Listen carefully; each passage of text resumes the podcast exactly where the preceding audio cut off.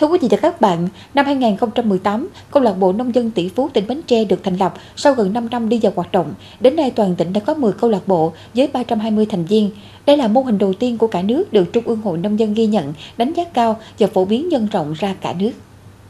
Câu lạc bộ có chức năng phát huy tinh thần đoàn kết, tương trợ, tổ chức các hoạt động giao lưu, trao đổi kinh nghiệm, giúp đỡ các thành viên phát triển kinh tế, góp phần vào sự phát triển kinh tế xã hội của tỉnh. Qua đó động viên các thành viên tham gia thực hiện các chương trình hành động vì lợi ích của nông dân, các cuộc vận động do Hội Nông dân các cấp phát động, đồng thời tạo điều kiện cho thành viên tham quan các mô hình điển hình tiên tiến, mở rộng quan hệ hợp tác, bảo vệ quyền lợi hợp pháp chính đáng của nông dân.